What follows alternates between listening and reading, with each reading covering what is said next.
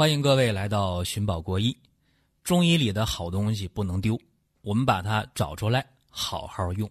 感谢大家支持这档节目，我还是一如既往的抛砖引玉，跟大家来分享干货，一起进步。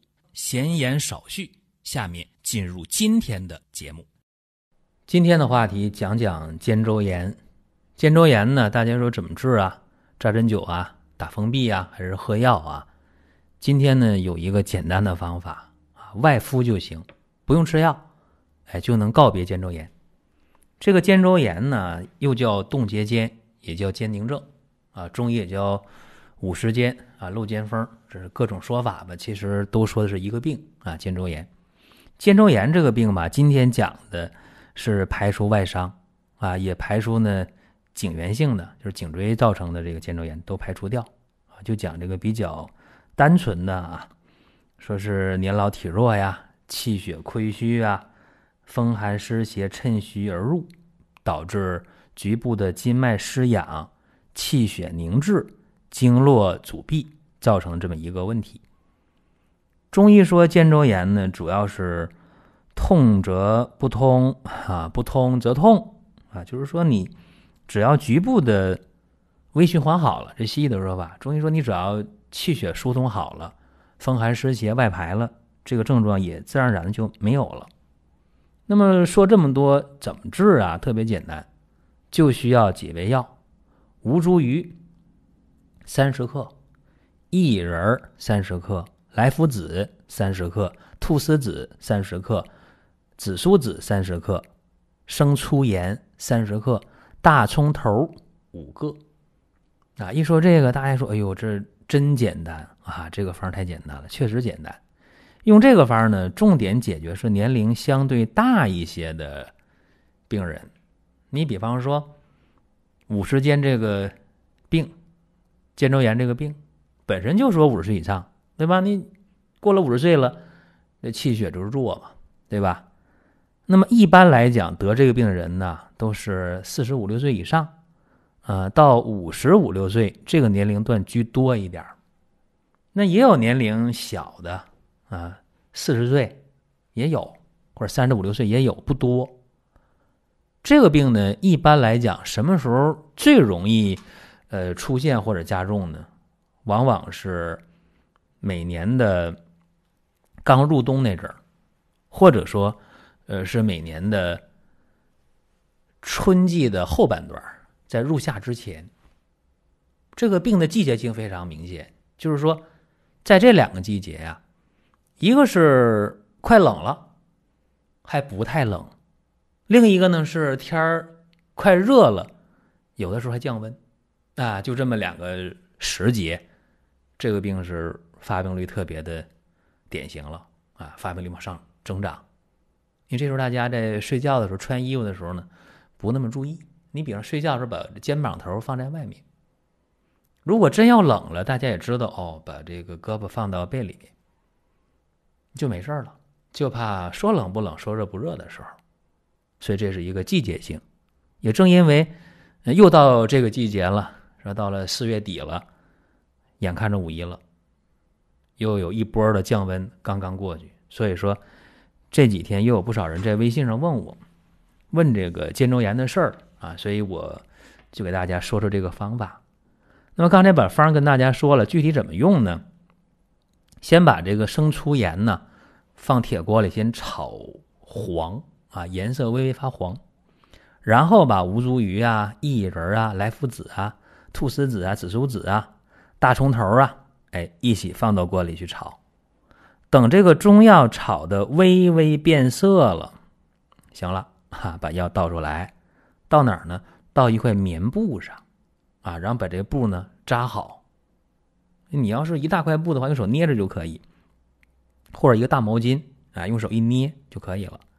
然后呢，熨烫患病这一侧的肩膀头就行了。一边熨烫，一边呢得做动作，就是你这个肩膀啊，向上举，向后伸啊。向内收，向外展，向内旋，反正就是用大家通俗的话讲，这边敷着药，这边胳膊得动的，上下左右内外，你得活动，就是能活动到什么位置算什么位置，不可强求。说那我非得啊举不上去我也举，是吧？向外外展也展不开，我使劲展，那个没必要啊。到你能耐受的这个幅度就可以了。然后这个药包呢，过一会儿就凉了啊，凉了的话，这一次的外敷就结束了。过三个小时以后，可以呢。再热敷一下，然后呢，继续做相同的动作就可以。然后过三小时后可以再来一次，一二三，一天三次就可以。这些药啊，可以连续用两天，啊，第一天这么热敷，第二天还这么热敷，一天三次。到第三天了，把这药添上水。一般来讲，添上三斤到四斤的水，多了也。没必要，浓度太低了。然后煎煮二十分钟啊，要煎开，改小火煎煮二十分钟，行了。哎，再拿那毛巾是吧，去擦洗这个局部的关节啊，热毛巾往上一放，哎，药汁拧的不用太干，凉了，再去放到药液里边沾湿了，哎，再拧一拧，哎，再热敷上，哎，热敷两次就行。但是呢，有言在先啊，这里有两个细节得说一下。第一个就是，这个煎药的时候，你得把那个药拿出来，把那个盐呢给它筛选出去啊，那么多盐不舒服。另一个就是这大葱头的事儿啊，怎么用？这大葱头呢，一寸来长就行，带葱须的啊，那上面带泥不用管它，可以。这个就是。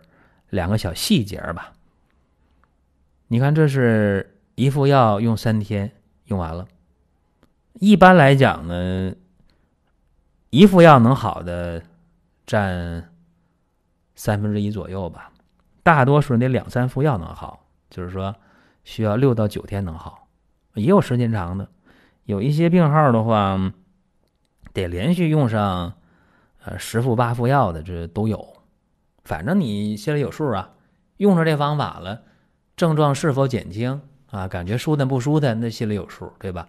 只要症状减轻了，只要舒坦了，那就继续呗，是吧？连续用，这个花钱不多，也不遭罪，效果还挺好啊，这是一个办法。另外呢，大家在不用药的时候，你比方说今天我热敷完了，是吧？然后我晚上我睡觉时候心里犯嘀咕，能不能再疼？那你可以把那个冷敷贴你给它贴上啊，这就可以了。然后第二天热敷的时候，冷敷贴揭掉，哎，热敷完再贴一张，哎，这方法挺好。还有呢，就是一些朋友可能会问啊，说这个吴茱萸，哎，包括这紫苏子、莱菔子，这能行吗？这些东西，你看啊，这个紫苏子、莱菔子啊，它有破气导滞的作用，还有行气的作用。这个吴茱萸呢是温中散寒、行气止痛的，菟丝子呢它能补肾益精，薏仁这不用说了，利水渗湿啊，对吧？能够去除这个风湿啊、湿气呀。这个盐呢，粗盐呢，盐是性味是咸的吧？啊，咸的大就是补肾，咸的还能软坚，还能润下呢，咸还能走血入骨呢。加上辛温通阳的这个大葱头，是吧？所以这个整个方子啊是散寒祛湿、行气活血、通络止痛啊，就这么一个方对这个肩周炎效果还不错。甚至呢，有一些人吧，这个肩周炎不是单一的肩周炎，他还合并点别的东西，是吧？有的人有这个风湿类风湿啊，有人有强肾脊柱炎呢。那么有这些合并的问题，呃，用着的话呢，可能见效会慢一点。可能用的时间会长一点，但是很简单，你先用一副啊，先用一副药，你看呗，啊，有效就继续，无效的话就想别的办法，这是一个最基本的这么一个出发点。给大家呢举个例子啊，大家听一听，啊，五十四岁的一个病号，女的，这是上个星期咨询我的，我问他啥情况，他说右肩膀啊疼啊，这个。往上举，往上抬都费劲。我说多久了？一个来月。到医院看没？看了，不但看了，还扎过封闭呢，是吧？扎封闭针吃药没？吃了消炎痛，啊，用中药没？用了，也也用了中药，这一个来月也折腾，啊，我说那怎么样啊？有效果，但是没好，啊，多少能往上抬点，举点比原来高了，拿东西也比原来强，但是肯定心里有数，没好，啊，这恢复的，呃，幅度是非常小的，白天还可以忍受，那晚上，哎呀，这个疼的都睡觉都费劲，入睡困难。啊，我一问完这些情况，那这病就很典型了，对吧？在医院也看了，嗯，也拍片了，肩关节没有什么明显病变，对吧？显然就一肩周炎，医院也确诊了，扎封闭了，也吃药了，也喝药了，啊，然后问我怎么办？我说那用简单方法呗，对吧？啥简单方法？直截了当的就把这方给他了，用吧，啊，一副药，两副药，用了六天。两副药下来就好了，什么叫好啊？就这胳膊能抬上去了，啊，能够自己洗脸梳头，哎，这不挺好吗？自己这个伸袖穿衣裳都没问题，啊，简单的这些家务活也能做了，这就可以了呗。然后问我怎么办？我说你可以再贴点冷敷贴啊，你再贴一段善后呗，是吧？也就可以了。这病只要半年左右不犯不复发，就说你从现在开始算。嗯，到那半年之后，正好天又冷的时候，它不复发就行了呗，对不对？我刚才不讲了吗？每年是深秋入冬的时候，或者是这个秋末夏初的时候，这俩季节这病是最容易出现或者加重的。说你只要考验到下一个再冷的季节它不犯病，那就没什么事儿了。当然平时得注意保暖，这个也一直在说啊，一定要注意保暖。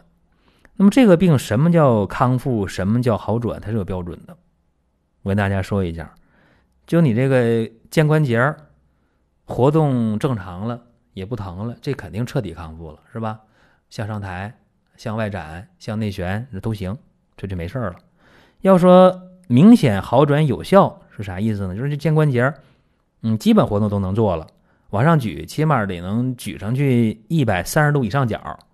外展呢，起码外展七十度以上角，你自己琢磨琢磨。然后这个胳膊呢，这个往上抬是吧？如果是右胳膊的肩周炎好了的话，好利索的话，咱说胳膊抬上去是吧？绕过脑袋能摸到左耳垂是吧？这个就肯定没问题，就好利索了。所以这是这个方和大家简单说一下啊。这个方子呢，特别适合不爱吃药的人啊，不爱吃药的人。嗯，如果是完全的这肩膀肩周炎时间长的人啊，已经肩膀活动特别费劲的，那么除了用这个方法，还得需要基本的功能锻炼，就是你得锻炼，你得活动，然后用这个方的时间可能也得长一点当然，就这方法啊，对那些什么腰肌劳损的人啊，对那些。肌肉拉伤的人，软组织呢受伤的人，啊，肌腱滑膜受伤的人，用这个方法，嗯，都有一定的效果。随着今天这么一个方法啊，跟大家去分享一下。到这季节了，遇到这个问题了，咱们就给大家讲一讲。如果大家想听什么，想问什么，可以在音频下方留言，或者在公众号留言，都可以。好了，咱们今天就说这么多。如果觉得音频听得不过瘾，可以关注公众号“光明远”，天天都有文章的更新。想用放心产品的朋友，可以搜索“光明远”官方旗舰店。